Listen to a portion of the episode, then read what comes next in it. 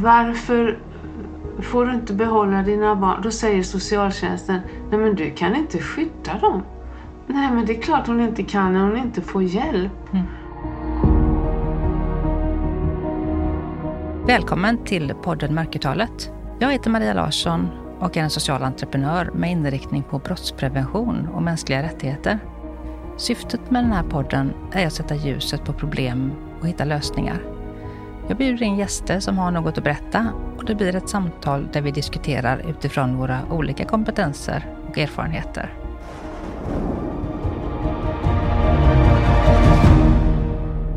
Hej och varmt välkomna till podden Mörkertalet. Och idag har vi med oss Monica Dahlström Lannes. Varmt välkommen! Tack! Och du eh, har jobbat som polis i ditt arbetsliv och eh, mm. som kriminalinspektör och utrett övergrepp mot barn mm. i Eskilstuna. Mm. Och du är också initiativtagare till Eskilstuna-modellen. Mm. Kan vi prata mer om sen.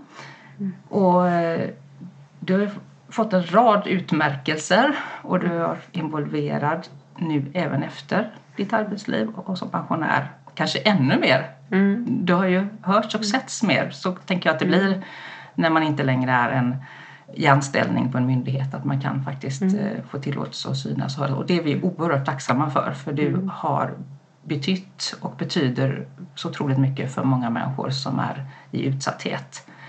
Eh, där du har fått verka i olika organisationer som ECPAT till exempel, mm. Rädda Barnen. Mm. Och du har fått uh, utmärkelse Årets Eskilstunabo på grund av mm. ditt arbete. Mm. mm. Och du har gett ut två böcker som handlar om det här området då. Mm. Mot, eh, mot dessa våra minsta mm. Mm. Och, och Blåmärken får vi alla som är den mm. allra senaste nu. Mm. Och de ska vi också prata om tillsammans här. Ja, och du har ju varit lärare på Polishögskolan, POS. Ja, lärare och kurs, kursledare mm. för, där jag la upp eh, eller startade upp utbildningen för polisens vålds och sexualbrottsutredare. Mm. Och eh, eh, det var en fantastisk tid. För de som kom på de här kurserna det var ju verkligen intresserade poliser. Och det var ungefär lika många kvinnor som män. Sen var det lite intressant att kapten Klänning var eh, Göran Lindberg mm. var ju rektor på den tiden. Mm. Ja, och hur, hur blev det? Mm. Ja, han, han eh, ville ju inte ha kvar mig då på, på eh, eller jag fick inga, det fanns, sa han, inga pengar till förordnande och så vidare. Så att, men det blev ju väldigt ramaskri. Och eh, det intressanta där var, förutom organisationer som hörde av sig, det var att grova brottslingar, alltså faktiskt ett par av de grövsta brottslingar vi hade, satte igång och eh, eh skrev inlag till Polishögskolan eh, för att, få, att jag skulle få behålla min tjänst. För att det var så viktigt ja. med eh, eh, att kämpa mot övergrepp mot barn. Mm. Och då tänkte jag att, att det är faktiskt inte så konstigt för att de som sitter där för grova brott har ju väldigt ofta våld och övergrepp eh, har haft det i sin barndom. Mm. Så de visste vad det handlade om. Ja, mm. ja så otroligt viktigt. Mm. Ja, och jag blir alldeles tagen. Mm. Ja. ja, och vi eh, känner ju varandra sedan tidigare. Vi har ju träffats på just för att vi har hjälpt andra mm. eh, i utsatta situationer. Mm. Och, jag har ju följt ditt arbete under många år som är helt fantastiskt. Eh, där du på olika sätt försöker både hjälpa andra men också signalera upp mot myndigheter, mm. eh, ja, de tillsynsmyndigheter som finns, att de ska göra sitt mm. jobb. Mm. Eh, och du verkar på de sätt som är möjliga. Mm. Ja, det kan man säga. Ja, och mm. i, i omöjliga situationer. Och det förtjänar ju att lyftas helt mm. klart. Så därför så tänker jag att vi kommer att prata om olika områden här nu. Mm. Eh, vi kommer att prata om tvångsumgänge. Eh, som är på tapeten nu med anledning av mordet på Tintin. Eh, vi kommer att prata om snippadomen. Mm. Vi kommer att prata om eh, förövarbeteende och eh, vad barnkonventionen mm. har mm. betytt eller inte har mm. betytt. Vilken påverkan det har. Mm. Ehm, och dela upp det här i avsnitt som är lyssningsbara.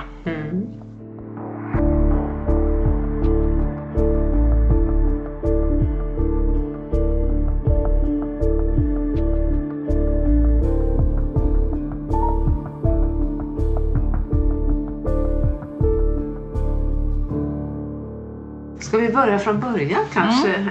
Hur jag kom in på det här. Och det, det, eh, då pratar vi... Eh, jag har ju varit fotpatrullerande radiopolis och, och, och spanare och, och eh, Faktiskt var jag också eh, skribent på tidningen Svensk Polis på 70-talet och lyfte fram kvinnofrågor. Eh, men sen hamnade jag då, eller kom tillbaka för Eskilstuna trivs otroligt bra i Eskilstuna, har haft det väldigt bra här och eh, eh, startade då upp eh, eh, Eskilstuna-modellen som du nämnde. Men bakgrunden till det är att, att jag blev inkallad då att hålla förhör med tre barn. Och jag kunde absolut ingenting. Jag visste inte hur man skulle... Eh, det, det, var ingen som hade lärt mig heller. Men det slutade med i alla fall. Jag blev kallad till Nyköping och eh, eh det var jätterörigt och det var, eh, det var lärare med och socialtjänst och, och vilka skulle vara med på förhören. Men då kom jag ihåg att jag frågade barnen. Eh, så redan då var jag fokuserad på barnen. Att vem, vad vill ni?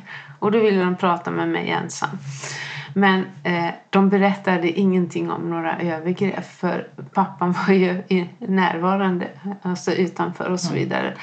Och det var, det var väl då som jag, som jag fattade på något sätt att det här så här kan man ju inte göra om man ska få någon berättelse av barn. Och då hade Rädda Barnen eh, eh barnombudsmän som hade varit i eh, USA och eh, ja, lärt sig, om, ja, lär sig kan man säga om, om sexuella övergrepp på barn. Så att då, eh, då fick jag kunskap den vägen och förde över det till Eskilstuna. Och sen hade jag sån tur så att när jag frågade socialtjänsten här och, och, och barnpsyk och, och eh, åklagare så var alla med och jag fick med rätt personer. Så att det, det var en fantastisk tid. Och eh, efteråt så har jag tänkt hur kunde vi göra rätt fast vi inte kunde någonting. Men vi, vi gick på känslan att det som var bra för barnen det skulle vara eh, bra för rättssystemet. Och det var det.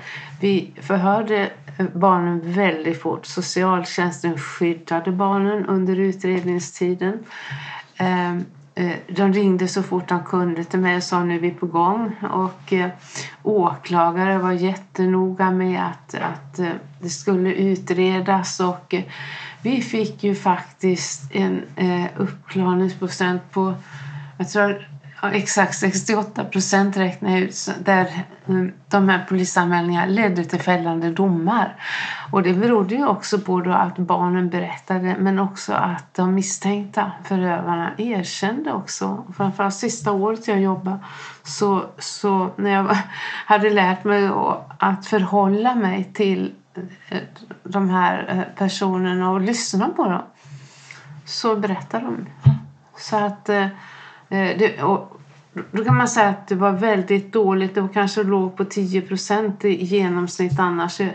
10-30 eh, där ungefär. Men det har ju aldrig blivit bättre sen. Nej. Eh, Finns den kvar den här Eskilstuna? Arbetar man på det ja, sättet? Nej, det här är jätteintressant. För sen blev ju det barnahus. Mm. Eh, och det är ju jättebra att barnet behöver bara gå till ett ställe. Men här vacklar det väldigt mycket har jag märkt. Mm. I, i hela landet. Mm. Alltså, en del är jättebra men då ska du hålla vara väldigt noga mm. med dina roller, mandat, vem ska mm. göra vad. Mm. Och det har jag ju sett nu att eh, socialtjänsten styr och kan styra rättsväsendet. Där de, jag har ju inspelningar alltså, där åklagaren säger att de har ju pratat med socialtjänsten och där jag säger att du ska ju inte, du ska utreda brott. Mm. Att, så man kan inte komma, så socialtjänsten säger till exempel att ja, den här mamman eller pappan det är ju en person du inte ska lyssna på. Och så, så säger åklagaren, men då behöver vi inte inleda någon förundersökning. Sånt händer alltså. Ja, ja. Och framförallt att socialtjänsten saboterar eh, eh, ofta de här polisutredningarna genom att kalla till sig den misstänkte och barnet och mm. samtala. Mm. Och så berättar inte barnet Och då säger man ingenting har hänt Mm. och så läggs allting ner. Men jag vill också verkligen säga att det finns naturligtvis bra socialtjänster som gör ett jättebra jobb. Fast inte jag hör talas om dem så mycket utan jag hör ju om den andra delen. Men de här eh, undantagen som vi sa förut, det är inte undantag längre. Det är från norr till söder så upprepas detta att man inte ska bry sig om vad barn säger. Precis. Och jag tänker också att det... Vi, vi kan ju inte blunda för även om det skulle vara enstaka, även om det nu skulle vara undantag.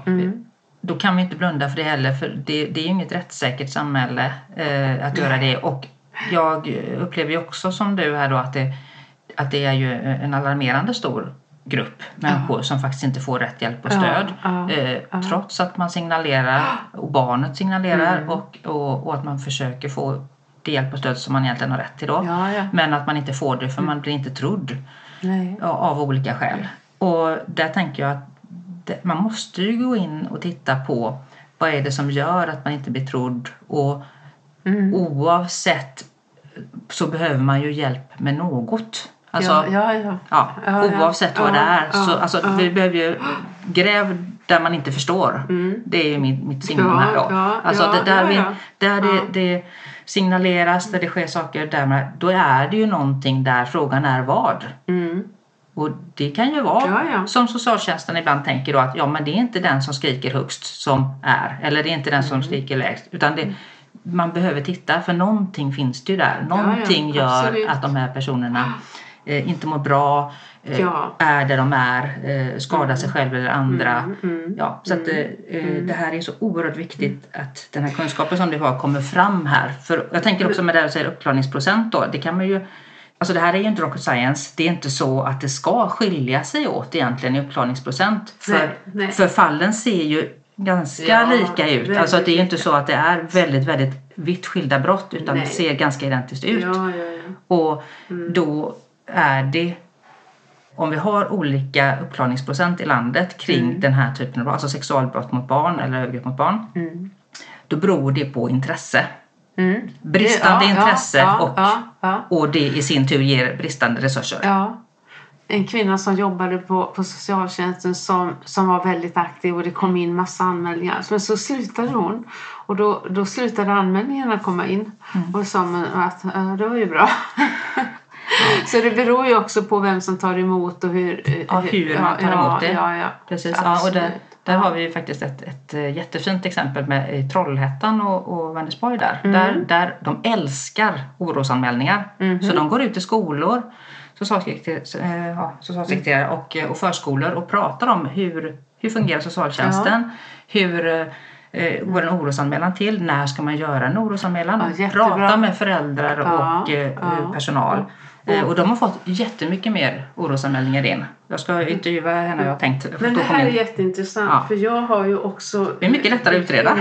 Ja, jo. Än om du bara har en eller tio. Gör, ja. Ja. Ja. Men jag har också eh, jag har ett skriftligt jag har fått av kvinnor som där socialtjänsten skriver att om du, kom, om det kommer in en anmälan till oberoende av vem som gör den Mm. så kommer du inte få träffa dina barn. Precis, och det, det har jag också hört ett antal sådana. Ja. Ja. Och eh, jag själv faktiskt som privatperson, när man har varit i de här situationerna så får man ju andra ögon för det här. Man upptäcker barn i ens närhet. Men jag kan jag känner att jag i viss mån har fått munkavel av socialtjänsten att inte komma in. För att de uppskattar inte det. Eh, och tyvärr så kan jag säga att jag har ångrat flera gånger att jag inte gjort det för det blev inte bra Mm. efteråt. Eh, jag har ju ingen skyldighet att göra det men jag har ju gjort Nej, nej, ganska men många precis, mer ja. orosanmälningar än, än vanliga ja, ja, människor ja, gör. Ja, ja, Och anmälan till IVO och JO ja. i, i de här förekommande fallen. Mm. Men jag vet, jag vet inte hur, om du har haft tur, kanske man inte ska säga. Nej. Men, men vi- jag, jag har nästan aldrig fått rätt alltså, när man har anmält. Alltså rätt i orosanmälningar, jag vet att Men jag Mm. menar man anmäler sen vidare. Det, nej, det, det, så är det ju. Det är jättetungt, ja, svårt. Jättesvårt är det. Ja, ja. Och det, vad gäller just sexualbrott så har jag ju hittills faktiskt avrått från att göra orosanmälan. Mm. Utan hell- det ju- för, av, av den som är närstående. Ja, ja, ja. Eh, och att hellre att andra gör det runt omkring. ja. Skola eller så. För att eh, det, man riskerar att bli av med vårdnaden. ja, jo, men så, så är det ju faktiskt. Ja, rakt av. Ja. Så, Det, det, ja. nej, det, och där, där tyckte jag förut så var det väldigt tydligt. Alltså, alltså gjorde man en anmälan så, så låg det något i det och då skulle man verkligen börja utreda på ett bra sätt. Men eh, jag- funderar på det jag hör eh, ibland och, när jag har samtalat också eh, med socialtjänsten eh, när det har gått dåligt så tänker jag så här har de inte ens sunt förnuft? Men så tänker jag också, är det så att de måste också försvara sina misstag? Är det därför de gör så här? För att dölja och dölja? För man liksom inte kommer någonstans. Och jag känner ju en mamma som blev polisanmäld själv när hon sökte hjälp för sitt barn och sa vad ska jag göra med mitt barn som berättar det här? Och jag har bilder på skadade könsorgan och så visar hon upp det. Och eh, då blev hon polisanmäld utav socialtjänsten för att hon visade de här bilderna. Alltså, eh, Men vad skulle hon göra? Alltså, det är så konstig logik i det här eh, tänket. Och det, ja, det är Ja. väldigt mycket konstigt. Jag tänker också att det är alltså uppdraget som socialtjänsten har eh, när man tittar på det. det. De har ju väldigt få verktyg. Eh, de, det är LVU de har i princip i sin verktygslåda. De har ju inte mer än så. För resten är frivilliga insatser. Och Ja, en förövare är ju, är ju väldigt ointresserad av frivilliga insatser. Att det ska ske saker eller att man ska få insyn i familjen. ja Så, eh, så där, de, de avböjs ju i Ja. tidigt skede. Så är det ju. Ja. Och, ja, jag tänker liksom att socialtjänsten behöver ju förstå hur en förövare fungerar. För- Absolut. Och Ja. det här, den manipulationsförmågan är ju otroligt eh, stark hos förövare. Och att man inte lär sig det. För det ser jag ju också. Att, eh, att eh, de lyckas så väldigt väl. Och, och det är klart att de är trevliga och, och, när de träffar socialtjänsten. Medan då den som drabbas är orolig och, och och, och vet inte vad man ska göra och rädd. Och, och, så det är ju verkligen ojämlikt. Precis. Men det tycker jag också kom fram väldigt väl när eh, Jämställdhetsmyndigheten eh, kom med sin rapport. Den kom faktiskt precis samtidigt som min bok Blåmärken får vi alla.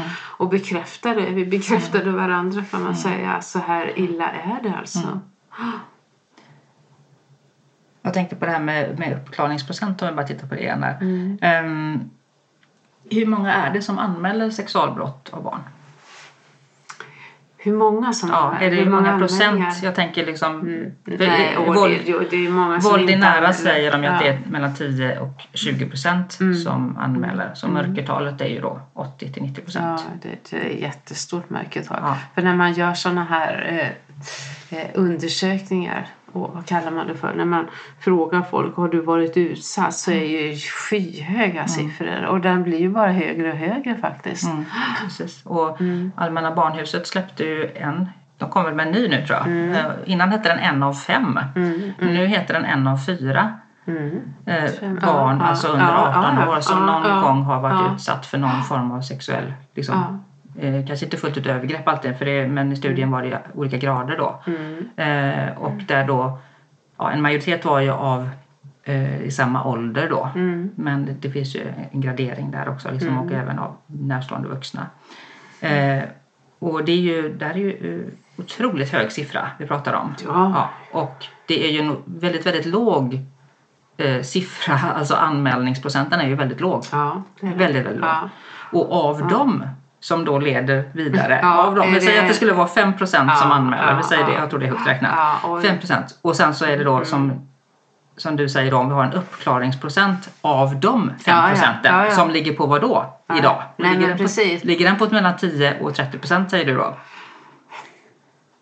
Det, Ja. ja, nej, Och sen- den ligger nog bara på 10 nu tror jag. Ja. Och, och, och, sen, och sen tänker jag att, att, att uppklarning och till tingsrätten och så kommer du till Nästa steg, hovrätten. ja, precis, ja, ja. Så, Och så- tappar vi några till där. Ja precis, för uppklaringsprocent, vad är det? Det är att du har fått en fällande dom.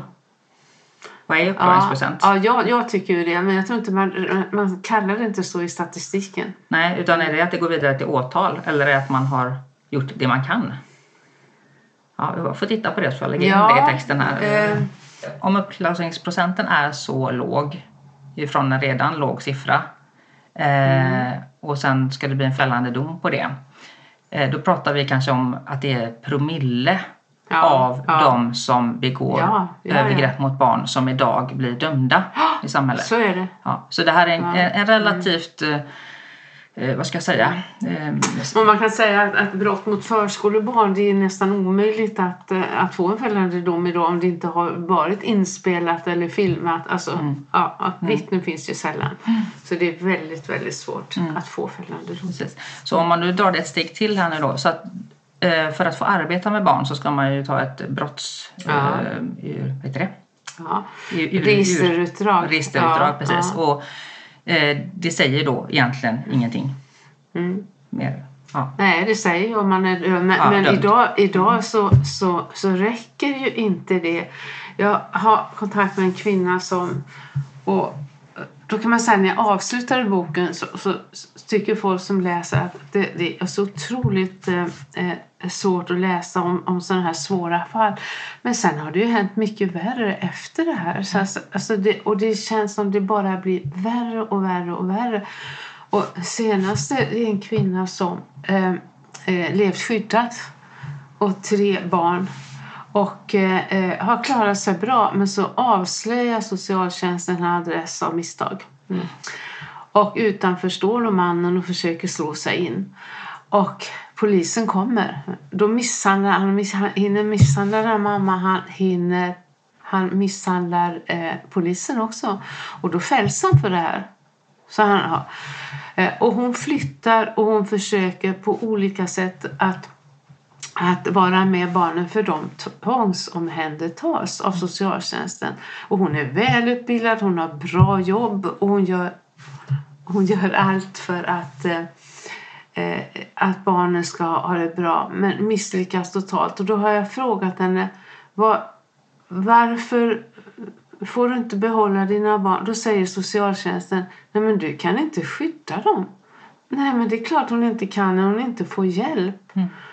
Och nu har han han hade ett brottsregister innan han bröt sig in och sen har han fortsatt. Och för mig är det helt, helt obegripligt hur man kan göra så här mot barnen. Och då mm. tänker man, här har du en förtvivlad mamma som gör allt för att hon ska eh, kunna ha åt, eh, ta kontakten. Men den yngsta var nio månader när mm. han omhändertogs. Mm. Och han skrek, grät mardrömmar och familjehemmet bad mamman komma. För, alltså, de, de var också förtvivlade mm. över hur kan man göra så här. Mm. De äldre barnen skildes åt och det går jättedåligt för dem. Mm. De funkar ju inte i skolan, de, mm. de bara mår dåligt. Mm. Och då tänker jag, detta är myndigheters mm. övergrepp mot barn när man gör så här. Mm. Som får så otroliga konsekvenser. Och då tänker jag, som du säger, mm. här får du inte jobba med barn. Du kan få vårdnaden eller mm. möjlighet att umgås med dina egna barn trots att du är dömd förövare. Och det skedde ju inte förut. Mm. Utan det här det ser jag fler och fler sådana här mm. att man tycker inte det är så farligt. Eller jag mm. vet inte hur man resonerar faktiskt. Nej, det, den är ju omvänd den logiken helt och hållet. Ja. Verkligen. Just för att och till och med om det hade dödat, nu kommer det en ny lag, men, men alltså det är så hårresande fall. Och mm. där barn som aldrig har levt med den här pappan då, för det är ofta pappan, plötsligt då ska eh, eh komma till ett nytt efter många år när de har en anknytningsperson som är trygg så får rätten tycker rätten att, att man ska eh, eh byta liv. Mm. Alltså, eh, hur tänker man då? Man vet ju att det skadar barn att bryta anknytningen. Mm. Alltså, det finns hur mycket forskning som helst på det och, och, och vittnesmål. Så jag förstår ju inte hur man tänker. Nej, nej det, är, det är ofattbart faktiskt. Ja. Fullständigt ofattbart. Och när man också betänker att det finns andra insatser att ge Alltså, Ja, alltså socialtjänsten har ju mandat att, Ja. att, eh, med bistånd med olika typer av Ja, hjälp och stöd. precis. Eh, där om de nu anser att det behövs. Som då. dessutom skulle kosta mycket mindre. Ja, precis. för det här kostar väldigt, väldigt mycket. Du utredningar på utredningar och barnen placeras i dyra familjehem. Och, eh, och helt meningslöst alltså. Ja, nej, det, mm, där hoppas vi att det får upp ögonen på det här. Och jag, ja, jag skulle vilja ha en granskning också av Mm. socialtjänsten så man, när man går in på djup och tittar vad är det som händer här. Mm. Och sen är det ju faktiskt så att socialtjänsten i många fall och familjerätter bestämmer över rättssystemet. För domstolar har inte den kunskapen eller den viljan kan man säga att eh, ifrågasätta dessa utredningar. Som man vet ibland är eh, rena fejken faktiskt. För man kan jämföra och så vidare. Men man, man ifrågasätter inte utan ja, har, de, har socialtjänsten lagt ett förslag så går ofta domstolen på det. Jag träffade en domare, jag ringde upp honom och frågade och sa att alltså, det här stämmer inte. Vi vet att vi ser att, att, att deras utredningar saknar eller är omgjorda eller så. Och då sa jag, känner du dig inte lurad? Så jag. Och då sa han, ja det kan man faktiskt kalla det. Så det erkänner han. Men då är det ju faktiskt domares sak att ifrågasätta. Och det är klart att inte det är så lätt. Men det, det är därför vi behöver då barndomstolar. ja, vi behöver ju utbildade som är utbildade i familjemål Ja. som verkligen vet hur det funkar med, med trauma. Och det, och det, jag har ju lyssnat på Bo Edvardsson som forskar Mm. kring, kring utredningar som familjerätt och socialtjänst eh, gör. Och, och han visar ju på att det ja, de är behäftade med, med otroligt många fel. Ja, och ja, eh, ja, enligt honom då, så, och han har ju forskat med det här jag tror i 30 år, ja, ja. eh, så hör ju de flesta hemma i papperskorgen tyvärr Ja, då, på grund av att man inte har saklig grund, man, man använder inte systematisk replikering, alltså man undersöker inte det som sägs Nej, eh, utifrån att kan det här vara en lugn eller inte. Och då blir ju det en sanning när det kommer i en Exakt, utredning. exakt. Och det blir ju ytterst problematiskt när en utredning är baserad på lögner och Ja, kommer till en tingsrätt. För de har ju inget trollspö där. Utan Nej, de, nej, de behöver ju förhålla det. sig till Det, det ska ju vara sakunderlag Ja. för domstolen såklart. Men då måste man lita på det. Ja. Att, att det Precis, och det, det ser man ju verkligen med, med eh, BBIC, alltså Barnets bästa i centrum, som är en utredningsmodell som socialtjänsten använder. Att där finns ju inte tillräckligt mycket underlag för att bedöma just trauma, eh, psykisk misshandel, nedbrytning, alltså de här Alltså grunderna för att kunna utöva de andra övergreppen. Eh, Så den här men systematiken kring, kring alltså grunden för att du kan begå övergrepp, den finns inte med att hitta. Alltså att man kan inte söka efter det. Nej, Så nej. min, erfarenhet av, av min egen situation men också de som jag har hjälpt, det är att man får rätt hjälp och stöd av socialtjänsten om man råkar träffa en person som är väldigt eh, lång erfarenhet, eh, gammal i, i gården, eh, som har stött på de här fallen, eh, gjort sina misstag förmodligen, eh, lärt sig av det som du lärde dig. Liksom att okej, hur ska jag göra? Och, så, och eh, gör sin modell. Tyvärr då så ser jag ju då att de frångår ju reglementet. Ja.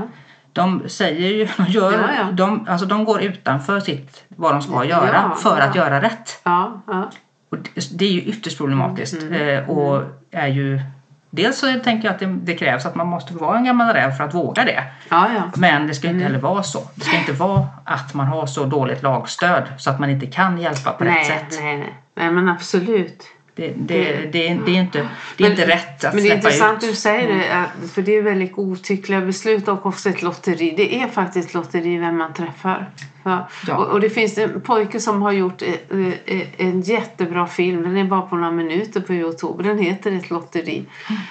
Där han, han eh, eh, har gjort små gubbar och som faller bort dem därför att man inte får hjälp. Mm. Inte här, inte där, inte där. Att, det är jätteintressant.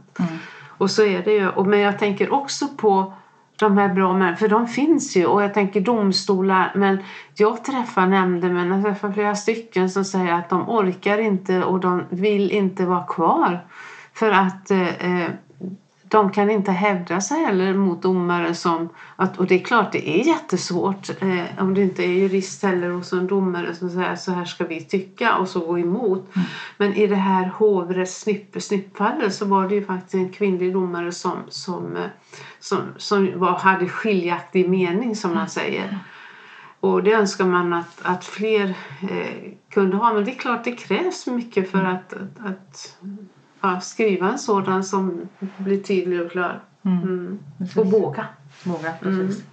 Vad skulle du vilja ta med eh, och skicka med liksom, som var bra, som du ja. tänker att eh, hur, ja, nej, hur kan man jobba framåt med det här? Och... Alltså det är jätteenkelt. Mm. Det är faktiskt det. Det var att man ingriper snabbt att eh, barn ska förhöras av polisen, inte av socialtjänsten när man misstänker brott.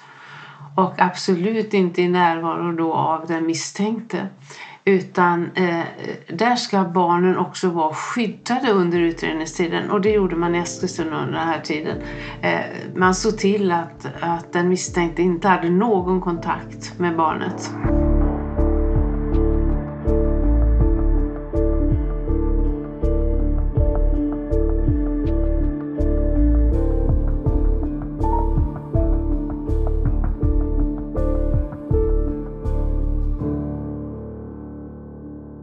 Tidigt ingripande mm. är väldigt avgörande liksom, för ja, att också, få... Också när det gäller eh, de misstänkta för att mm. då hann de inte bygga upp ett försvar Nej. utan man kunde Precis, för det är ju så. Det, det finns ju annan forskning som, som visar det. Liksom att en, en misstänkt gärningsperson eh, direkt efter brottet mm. finns det ett fönster där i medvetandet där man, man tänker liksom hur, ja, vad hände mm. och. Och sen har man byggt upp de här kognitiva mm. förvrängningarna där man själv skyddar sig själv och lägger skulden på mm. offret. Och så är det ju mm. även med, med mm. våld mot kvinnor. Liksom. Så att, eh, att ni har haft det här och tänkt på det och jag tänker att, att ta till sig forskning som, som, där man vet de här sakerna. Eh, det gör ju att man kan arbeta på ett mycket mer effektivare sätt. Mm. Eh, ett lättare sätt. Ja, ett ja, mer ja. människovänligt sätt. Både mot utsatta människor men också mot personalen som utreder. För det blir ju lättare om man får... Jo, men vi kan säga, eh, alltså, och det, det, är klart att det var en annan tid när vi startade det här men, men vårt bästa fall tog 17 dagar från en polisanmälan till fällande dom. Oh ja, ja. ja, då går det undan mm. och då sparar man ju väldigt, väldigt mycket. Ja, ja, ja. Alltså ja. vilken skillnad. Mm. 17 dagar till mm. 17 månader, 17 ja. år, 70 år. Ja, ja, alltså hur många har vi på ålderdomshemmen som sitter som mm. aldrig har fått upprättelse, nej, aldrig har fått nej. läkning, aldrig, blivit, aldrig fått berätta för någon nej, om sina upplevelser. Nej, Det, det, det försvinner inte. Nej, men jag minns jag fick brev från en kvinna över 80 år och först nu så här och eh, så satte jag henne i kontakt med en diakon och, och så fick jag ett nytt brev och, och, och hon var så glad och tacksam och nu var alltså det, och då tänker jag som du säger jag har gått med detta så länge mm. hela livet och burit på det. Mm. Ja. Nej, tiden läker faktiskt inte alla sår. Nej, nej, nej. nej. Känslor, jag brukar säga det att känslominnen sitter ju som berg. Det mm. gör ju det. Mm. När jag startade min stiftelse där då, mm. Dolt osynliga våldet, då, då tänkte jag just det att jag ville synliggöra de här konsekvenserna av våld och övergrepp. Mm. För de ser vi ju i ja, samhället. Ja. Det, och det, det, Men det, är inte det konstigt att man inte går djupare där också? Alla, alltså, ja, missbruksstörningar. Ja, alltså, ja. Men, och jag lyssnade på en uh, psykolog, eller pratade med en psykolog på BUP. Mm. Ja, i en storstad.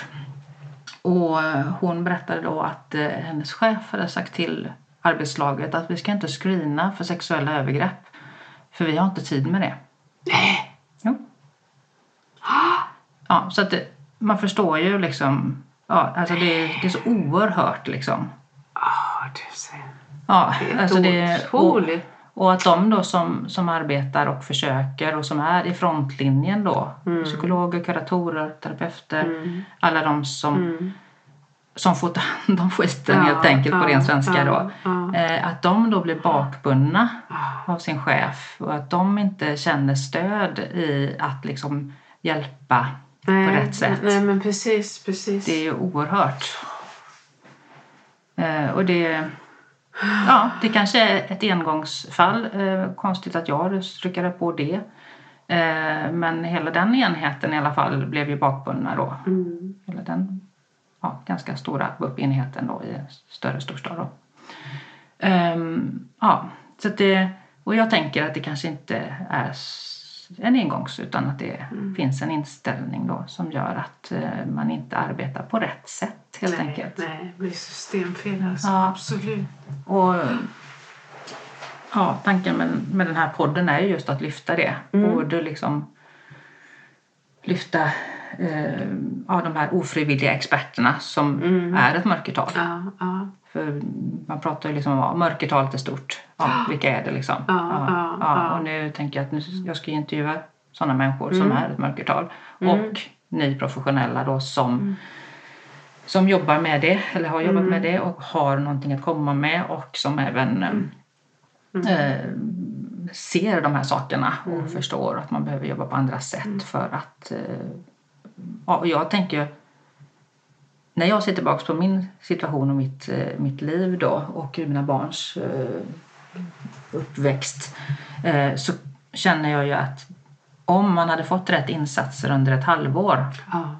Så hade det inte varit något problem. Mm. Det hade räckt, det hade hjälpt, mm. alla hade läkt, alla mm. hade gått vidare. Mm. Alltså barn är fantastiska på att läka och mm. jag har absolut ingen ingen önskan efter att jag separerade att hålla på och gegga med det fortsättningsvis då utan det som har varit har varit och jag kände att jag, jag går mm. vidare liksom. Mm. Ehm, men det här eftervåldet när ja.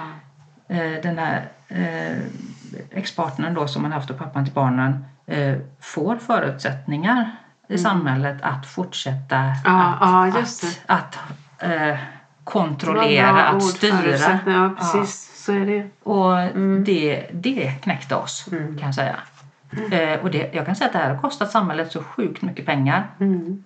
12 år i eftervåld. Mm. Eh, med mycket sjukskrivningar, mycket vabbande för barnen, mm. eh, kostnader för alla dessa både rättegångar och vårdnadstvister. Det kan du ju också, inte med mig ja. men någon annan just vad det kostar. Alltså ja. otroliga summor. Precis, ja, alltså, ja. men jag, bara för min del så har jag räknat ut, och jag är ju ett enkelt fall, att eh, jag har kostat samhället eh, miljoner mm. under den här tiden. Eh, och för mig personligen så har det kostat tre miljoner i förlorad arbetsinkomst, i liksom kostnader för rättegång och för liksom nytt boende och sådana här saker. Alltså inte, inte mm. nytt boende i sig utan extra mm. kostnader liksom som inte hade mm. behövts då. Um, och det, man räknar ju som en, ur ett nationalekonomiskt perspektiv att en brottsutsatt kvinna kostar samhället 3,2 miljoner. Mm. Men jag hävdar ju att det är mycket, mycket mer. Mm. För att det är kostnader där som man inte tar med. Mm. Eh, och, och om man nu ska säga då, ett halvår kontra 12 år och de här siffrorna. Ja, ja, liksom, alltså det, det, är inte så att det kostar att hjälpa mm. människor rätt. Nej, nej. Det kostar så fruktansvärt mycket att göra inte fel. göra det. Nej, men precis. Ja, så att det, det, den frustrationen man känner ja. och vi delar, ja, liksom, ja. den är ju enorm liksom, för att det inte är synligt. Det, det syns nej, inte nej. om man inte har de här glasögonen på sig. Eh, och jag tycker att det är, inte bara för att man eh, det är mänskligt lidande som är helt onödigt och, och vi förspiller ju människoliv. Ja, det är ju så många som tar livet av sig till exempel på grund av det här. Och eh, när vi inte kan eh, låta människor få den livsutrymmet, den mm. livsglädjen mm. och möjligheten till ett nytt liv mm. efter våld och trauma mm. som man faktiskt har och har mm. rätt till. Det är en mm. mänsklig rättighet eh, att slippa våld.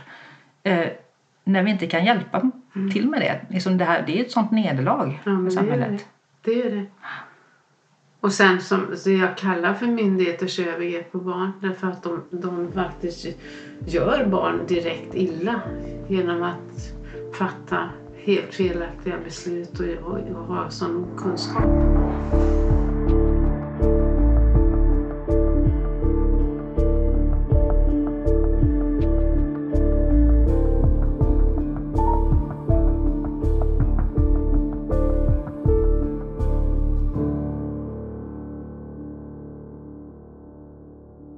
Det måste ju kännas bra tänker jag. Att du som ett, mm. ett ja, en polisgärning mm. och sen nu efteråt mm. arbeta så dedikerat med barns rättigheter. Som, ja, som du har gjort i princip hela ditt liv då. Ja, jo. Ja. Det har aldrig slutat kan man säga. Nej. Att jobba på ett annat sätt.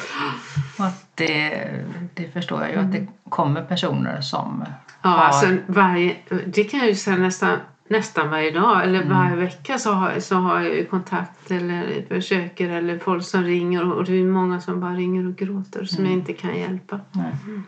Tyvärr. Mm. Och det är väl en maktlöshet jag känner. Att jag vet inte vad jag ska råda folk till när det ser ut så här. När man inte får hjälp och när man inte träffar rätt personer. Vad gör man? Precis. Nej, det är exakt. Men en, en sak mm. som gör när man kämpar för sina barn att uh, skriv ner allting, spara allting, spara teckningar, spara handlingar, spara allt du kan. Uh, för en, en dag så kommer de här barnen att vilja veta och då då har man ett facit eller får hjälp i alla fall mm. på vägen. Att titta här vad, vad min mamma eller min pappa kämpade för mm. dig. Att, att det var inte så att vi inte brydde oss, att, mm. vi, inte, att vi övergav dig. Utan, men så här såg det ut. Precis, och det är nog oerhört viktigt. Och också tänker jag ur bevissynpunkt. Att man, ja, ja, det, man, det är det ju också naturligtvis. Om man ja. nu eh, inte tror i, i dagsläget att det jag har eller vet eller så eh, kommer att leda till någonting. Men det vet man ju inte hur det ser ut om några år. Nej. Och så spara all, alla underlag, ja. alla sms, brev, Precis, mail, för det är ju allting. pusselbitar. Ja, ja. Precis. Absolut. Absolut. Och, eh, mm. ja, min, min erfarenhet av, av just poliser är ju ändå i grunden positiv. Att man, de är duktiga och kompetenta men att det finns utvecklingsområden såklart. Då. Ja, ja, men ja. så är det ju så att om man mm man polisanmäler någonting, även om det läggs ner mm. i brist på bevis, ja. så är det ju inte så att det inte har hänt. Och det finns ju också kvar. Det finns kvar och, ja. och det är ju också så här att det kan tas upp igen. Ja. ja och det kan vara andra barn som ja. blir utsatta och då kan man ju ta upp det här också igen och, och, sätta ihop. Så det, absolut. Ja, och jag tänker också med mm. internetrelaterad eh, brottslighet mot barn, gro grooming och så här då. Även om det som har hänt då dig, eh, om du är ett barn som lyssnar, eller om du är en förälder och har ett barn som har blivit utsatt för eller ett barn som är kontaktad av en mm. groomare men gör en polisanmälan med det ni har, även om det är väldigt lite. Aha. För mm. väldigt många utredningar här har ju visat sig att de har flera hundratals barn som de som ja. fiskar på nätet Aha. för att hitta Aha. nya offer. Ja, ja, ja. Och kan man ringa in en sån person mm. så, så inser man ju alla här att kan man spara hundratals barns Precis. Alltså utsatthet för övergrepp liksom. Mm. Eh, så det, det är en stor sak att, liksom, att faktiskt tänka att det är bra att anmäla. Ja, ja. Absolut, och att man då känner till eh, olika fall och kan samla ihop mm. dem. Ja. Precis. För, ja. Jo men det, det, är ju som du säger, det är ju ofta så att de inte bara har ett barn utan Nej, det är många. väldigt, väldigt, väldigt många barn. Mm. I och med att det är så enkelt att nå via alla ja, de här ju, ja, ja. alla chattmeddelanden på Snapchat och på alla de här eh, ja, spel ja, plattformarna mm, mm, mm. Eh, där man då kan liksom påbörja eh, en eh, kontakt med ett barn mm. och utge sig för att vara något, ett jämn, ja, barn, jäm, ja, jämnårigt barn. Um, och sen gå över till något annat forum där det är stängt och inte lika Man spårbart. kan ju gå in på Dumpen och, och, och Patrik Sjöberg mm. och Sara mm. och läsa. Som, ja, ja, och se vilka hur förövare... Hur det går till, hur metoderna ja, precis. Och, mm. ja, det, det, usch. Ja, och, och prata med era barn om både om att våld, övergrepp finns ja. eh, och att på nätet och det finns och att man kan liksom hjälpas åt i att förstå, eh, liksom att rusta barnen. Ja, precis. Som du precis. säger där med att ja. kunna säga nej, mm. kunna säga stopp min kropp. Eh, mm. Barnen har ju mm. jättebra Mm. Eh, material som heter Stopp min kropp ja. som är tillgängligt liksom för ja, skolor och det, alla borde använda det. Mm. Och eh, Elaine Eksvärd har ju sin en, tre ska bli noll. Så att, mm. Mm. mm. Enligt forskningen så är det tre barn i varje klass som blir utsatta för sexualbrott eh, av närstående. Och eh, hon vill att det ska bli noll så eh, hon har ju tagit fram något som heter förskolebrevet och idrottsbrevet som är just det här integritetsskyddande mm. material för för föreningar att jobba med eller förskolor. Mm. Eh, och det är ju otroligt bra. Så att det finns verktyg att jobba med. Mm. Och i de fall som jag kommer i kontakt med så säger jag alltid liksom att eh, om man inte lyckats att få skydda barnen mot det utan de är tvungna att fortsätta träffa sin förövare Mm, som mm. är det gängse tyvärr då som det ser ut idag eh, så kan man ändå uppnå viss effekt eh, och att förövaren slutar eller, eller minskar med sina övergrepp genom att just lära barnen integritet. Eh, och också upplysa den misstänkte gärningspersonen om att vi, vi lär ut integritet här i skolan och hemma. Mm. Eh, och det blir en typ av I'm watching you effekt på det. Mm. Mm. Mm. Så det går att måla in en misstänkt förövare ändå i ett hörn hjälpligt genom Ja, att ja, eh, absolut. vidta vissa av de här åtgärderna. Då. Att, att vara öppen med Mm. saker och ting. För att den, den här, de här handlingarna de skyr öppenhet. Liksom. Ja, ja.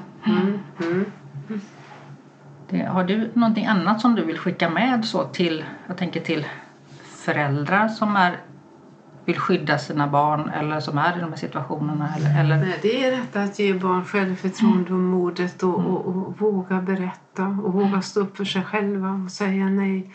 Och också att, eh, att berätta om andra kompisar är utsatta. Även om man har, sagt jag lovar att hålla tyst. Men är det, handlar det om övergrepp så får man bryta det löftet. För att det är så viktigt att man får hjälp. Ja. Ehm. Nej, nej men det är, det är ju som du säger att förövare de, eh, de väljer inte ut de starka barnen och de som, som tänker berätta eller de som... nej, Det, så är det. nej. Mm. Jag tänker också att eh, om det är eh, nä- ja, närstående förövare så är, är de ju också väldigt duktiga på att skrämma barnen då, på olika sätt till tystnad och, och, och hemligheter då. Ja, ja.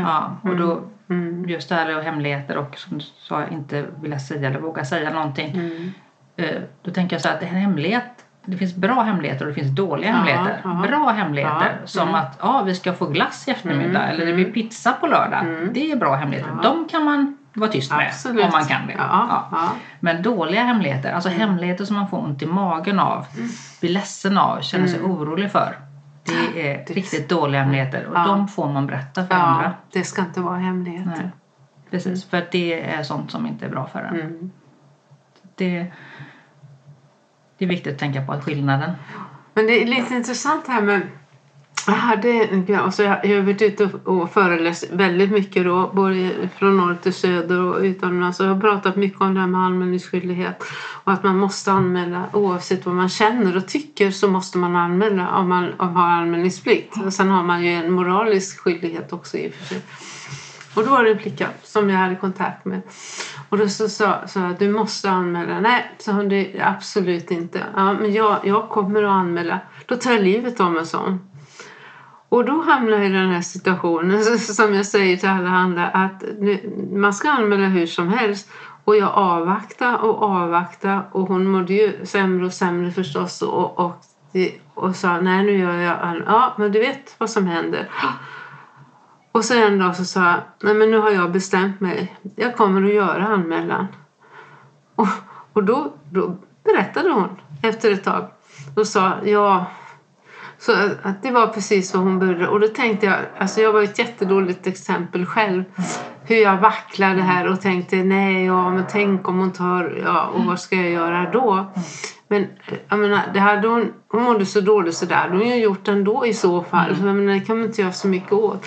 Men nej, jag hade bestämt mig. Och de, barn behöver inte eh, veliga vuxna Nej. utan någon som bestämmer. Mm. Precis. Nej men det är ju så. Det, är ju, det behöver gå till på ett visst sätt och, och jättebra att du tar upp det här också med att vilken otroligt omöjlig och, jobbig situation man hamnar i om man Ja. har anmälningsplikt men också känner att oj, Ja. vilket blir bäst här? Ska jag avvakta? Ska jag Ja, göra? Ska ja, jag inte göra ja. en anmälan? Mm. Eh, men att vara en förutsägbarhet Mm. och trygghet tänker jag i det att det är så här man måste göra. Jo, för det gör ju också trygghet för barnen. Precis, Att de precis. vet att så här, det här händer. Och Ja. det här, ja, precis. För det är klart att och jag... leda genom den processen. Ja, det här kommer att hända och då gör vi så här. Och det är så här, men jag Jo. finns här för dig också. Ja, för barnet vacklar ju. Ska jag berätta? Ska jag? Ja, och så vacklar jag också. Det, är det är ju inte alls bra. Utan, ja. Och så tänker jag att det är väldigt många som har. Mm. Alltså många professionella som, som lever under det oket och arbetar under det oket. Ja. Att, att, vad händer om? Och, eh, Men det, liksom- där har du ju ett bra exempel på en lag som är ovillkorlig. När, du- alltså, du ska anmäla. Även, och, och så är det klart att om man inte har skyldighet men ändå. Men vi säger att du jobbar med det här, då har inget val. Så då, och det är jättebra lag. Du måste göra anmälan. Ja, det görs ju inte alltid. Nej, nej. Nej, nej. Precis. Men det, när alla börjar göra det och får de här tio orosanmälningarna istället för en på ett barn. Mm. Så eh, då, då kan det ju börja hända saker för då blir det ju mycket mer lättare att utreda. Ja, Man har fler, mer underlag för att utreda. Men då måste man verkligen också utreda och gå in och titta på vad är det och inte bara eh, slänga bort dem och säga ja, här kommer en till och det, det bryr vi oss inte om. Utan verkligen att alla gör sitt på olika plan. Det upplevde jag väldigt tydligt eh, när eh, vi var mitt uppe i allt vårt här. Att den här arenan för eftervåldet då, alltså arenan för att liksom allt kunde gå fel. Mm. När myndighetspersoner som då skola, socialtjänst, familjerätt, eh, polis, domstol, när de gör rätt saker Mm. då blir den här arenan väldigt liten för en motsträvig, bråkig person som vill Ja. utöva eftervåld. Ja. Och den lilla arenan den är helt fullt möjlig för mig som våldsutsatt och att försöka hantera. Den är möjlig. Men så fort polis, socialtjänst, skola och allting backar undan Ja, och inte gör det de ska. Nej. Som i det här fallet med ett barn som, som inte gick till skolan av rädsla och det visade sig att de hade ju inte rätt. Eller de, de var tvungna att gå, in och, och bestämma helt enkelt. Och den arenan den är ju helt omöjlig att hantera för någon som är i trauma och våldsutsatt. Ja. Ja. Det är så viktigt att de inblandade myndigheterna förstår sitt uppdrag, förstår sin roll, förstår sitt mandat och gör det de ska. Precis, att man är tydlig precis Ja. så här i, ja, ja, och gör det man ska. Ja. Och det, Och det var ju faktiskt, för att återknyta då till Eskilstuna med all sin enkelhet, det var ju precis det vi gjorde. mm. Mm.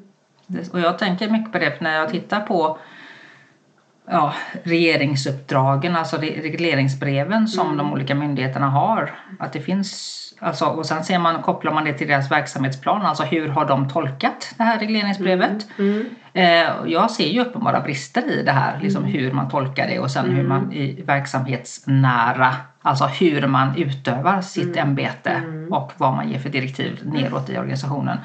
Att det blir ju inte riktigt så alls Nej. som det var tänkt. Nej. Och, och längst ut i frontlinjen sitter då utredare som träffar de här människorna. Som också, de har också mycket, många har ju stor kompetens och, och vill göra rätt men har inte rätt verktyg. Nej. Har inte rätt mandat. För att det, det hänger inte med. Alltså det är en väldigt stelbent koloss, en Ja. stelbent liksom, rörelse i, inom organisationen Ja. och myndigheten. Eh, och de har i sin tur mellanchefer eller chefer över sig som är så överbelastade så att de kan inte få till bättre arbetsmetoder eller de här larm, som de larmar över som de ser att det här har vi behövt adressera, det här har vi behövt göra bättre. Så här, det finns inte utrymme för det och det stannar också hos cheferna om det ens kommer dit. Mm.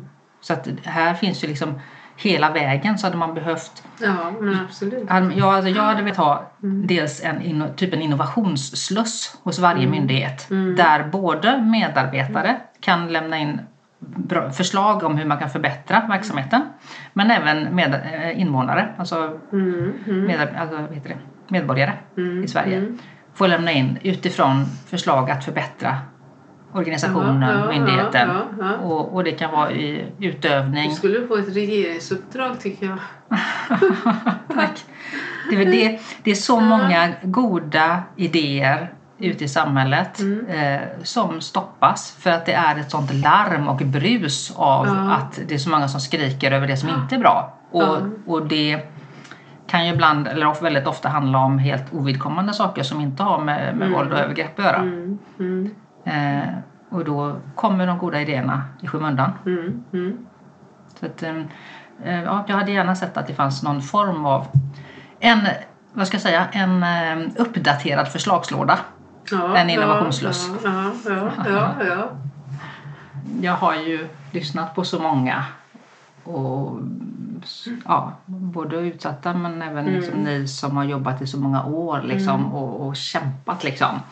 Och sett på hur, varför når ni inte fram? Vad är det som Mm. stoppar här? Varför är det, alltså, alla de här missförstånden som jag tänker finns emellan liksom, Mm. Ja, men myndighetspersoner som, som, som tänker då att ja, men vi har allt på plats, vi gör rätt saker, vi har en, en manual vad gäller brottsutsatthet eller våld, våld i nära relation eller, eller övergrepp mot barn. Vi har där, vi följer den, eh, tänker de då att de gör. Och eh, de då som inte har fått rätt hjälp och stöd är ju desperata Ja, och, och traumatiserade och de är högljudda. Och per ja, forskning säger vi lyssnar inte på högljudda personer. Nej. Nej. Nej. Så ju högre Ja, de ja. skriker, är de stackarna som behöver Mm, hjälp mm, och, och är, mm, mm. mår, dåligt och verkligen är i behov av hjälp, Mm. eh, desto mindre lyssnar man. Ja.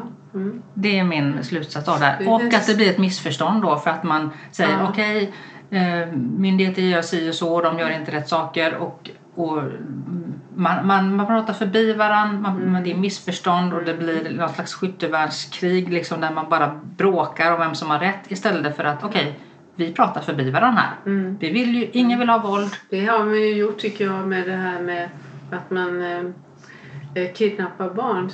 Och, och, och, eh, alltså socialtjänsten tar barn ibland men inte kidnappar gör de inte. Mm. Och sen är det faktiskt barn som måste omhändertas. Mm. Och då måste man kunna föra den här debatten. Och, och, och, och sen det här som vi pratar om nu, att granska neråt. Vad är det Mm. som går fel? Och, och lugnt ton. Och där har det ju blivit väldigt, där har det ju blivit kollisioner med, med både socialtjänsten och att man, ingen lyssnar då. Och eh, sen bråkar de med varandra också inom den här gruppen då visade det sig. Och där har de sagt kan inte du hänga på men jag, det vägrar jag göra. Så att det, det, det är inte min grej. Man måste kunna vara saklig, man måste kunna diskutera två saker. Man måste kunna diskutera med förövare och offer samtidigt. Mm. Ja, för om vi inte liksom eh, hjälper förövare att sluta Mm. föröva så Mm. får vi ju nya brottsoffer Ja, ja. i en stridström. Mm. Och Och det finns ju forskning också på Mm. att förövare har ju, alltså bara, om det inte är övergrepp så har det en försummelse eller det har varit våld eller Mm. ja, frånvarande föräldrar. Så att det nej men precis, det, det, de barn som får sina behov, känslomässiga behov uppfyllda, de, de blir inte förövare. Så är det ju bara. mm, Mm. nej, det finns ju alltid en historia. Och, Mm. Mm. Och just där ska vi få människor att liksom få värdiga liv, både liksom förövare och våldsutsatta då, så behöver vi liksom prata om båda sakerna och behöver hjälpa båda två att komma vidare.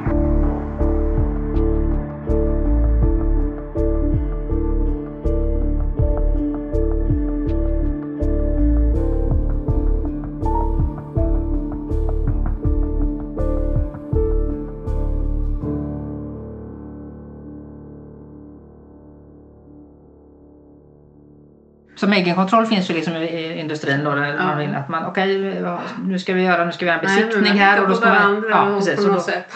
måste alla uppfylla sin del av det här. Men den här socialchefen tycker jag tar priset för han, han sätter ju sig inte in i någonting och bara säger att nej, det är ingen Nej. vilja. Ingen vilja. Nej, och jag tänker liksom att man har, som chef så har man ju då ett delat uppdrag. Dels gentemot att man är chef över si- sina liksom, medarbetare och underlydande. Att eh, dels ha ett förtroende för att de gör ett, ett bra jobb eh, men också styra upp att de gör ett bra jobb. Ja, Ja. såklart. Ja. Och, och utifrån, utifrån då myndighetsuppdrag liksom, som de har då mot, gentemot medborgare. Mm. Och jag tycker det, det verkar lite som att en del har lite svårt att förstå liksom, vad man har för uppdrag. Ja, jo. Ja. Ja, men precis. Ja, och det- man blandar ihop det. Och det. Ja, man blandar ihop det lite. Ja, Så. ja. Eh, och, och då tänker jag att det kanske behövs lite bättre styrning i det här liksom, för att se vad, hur ser uppdragen ut på olika nivåer. Vad är det som förväntas och vad ska man göra?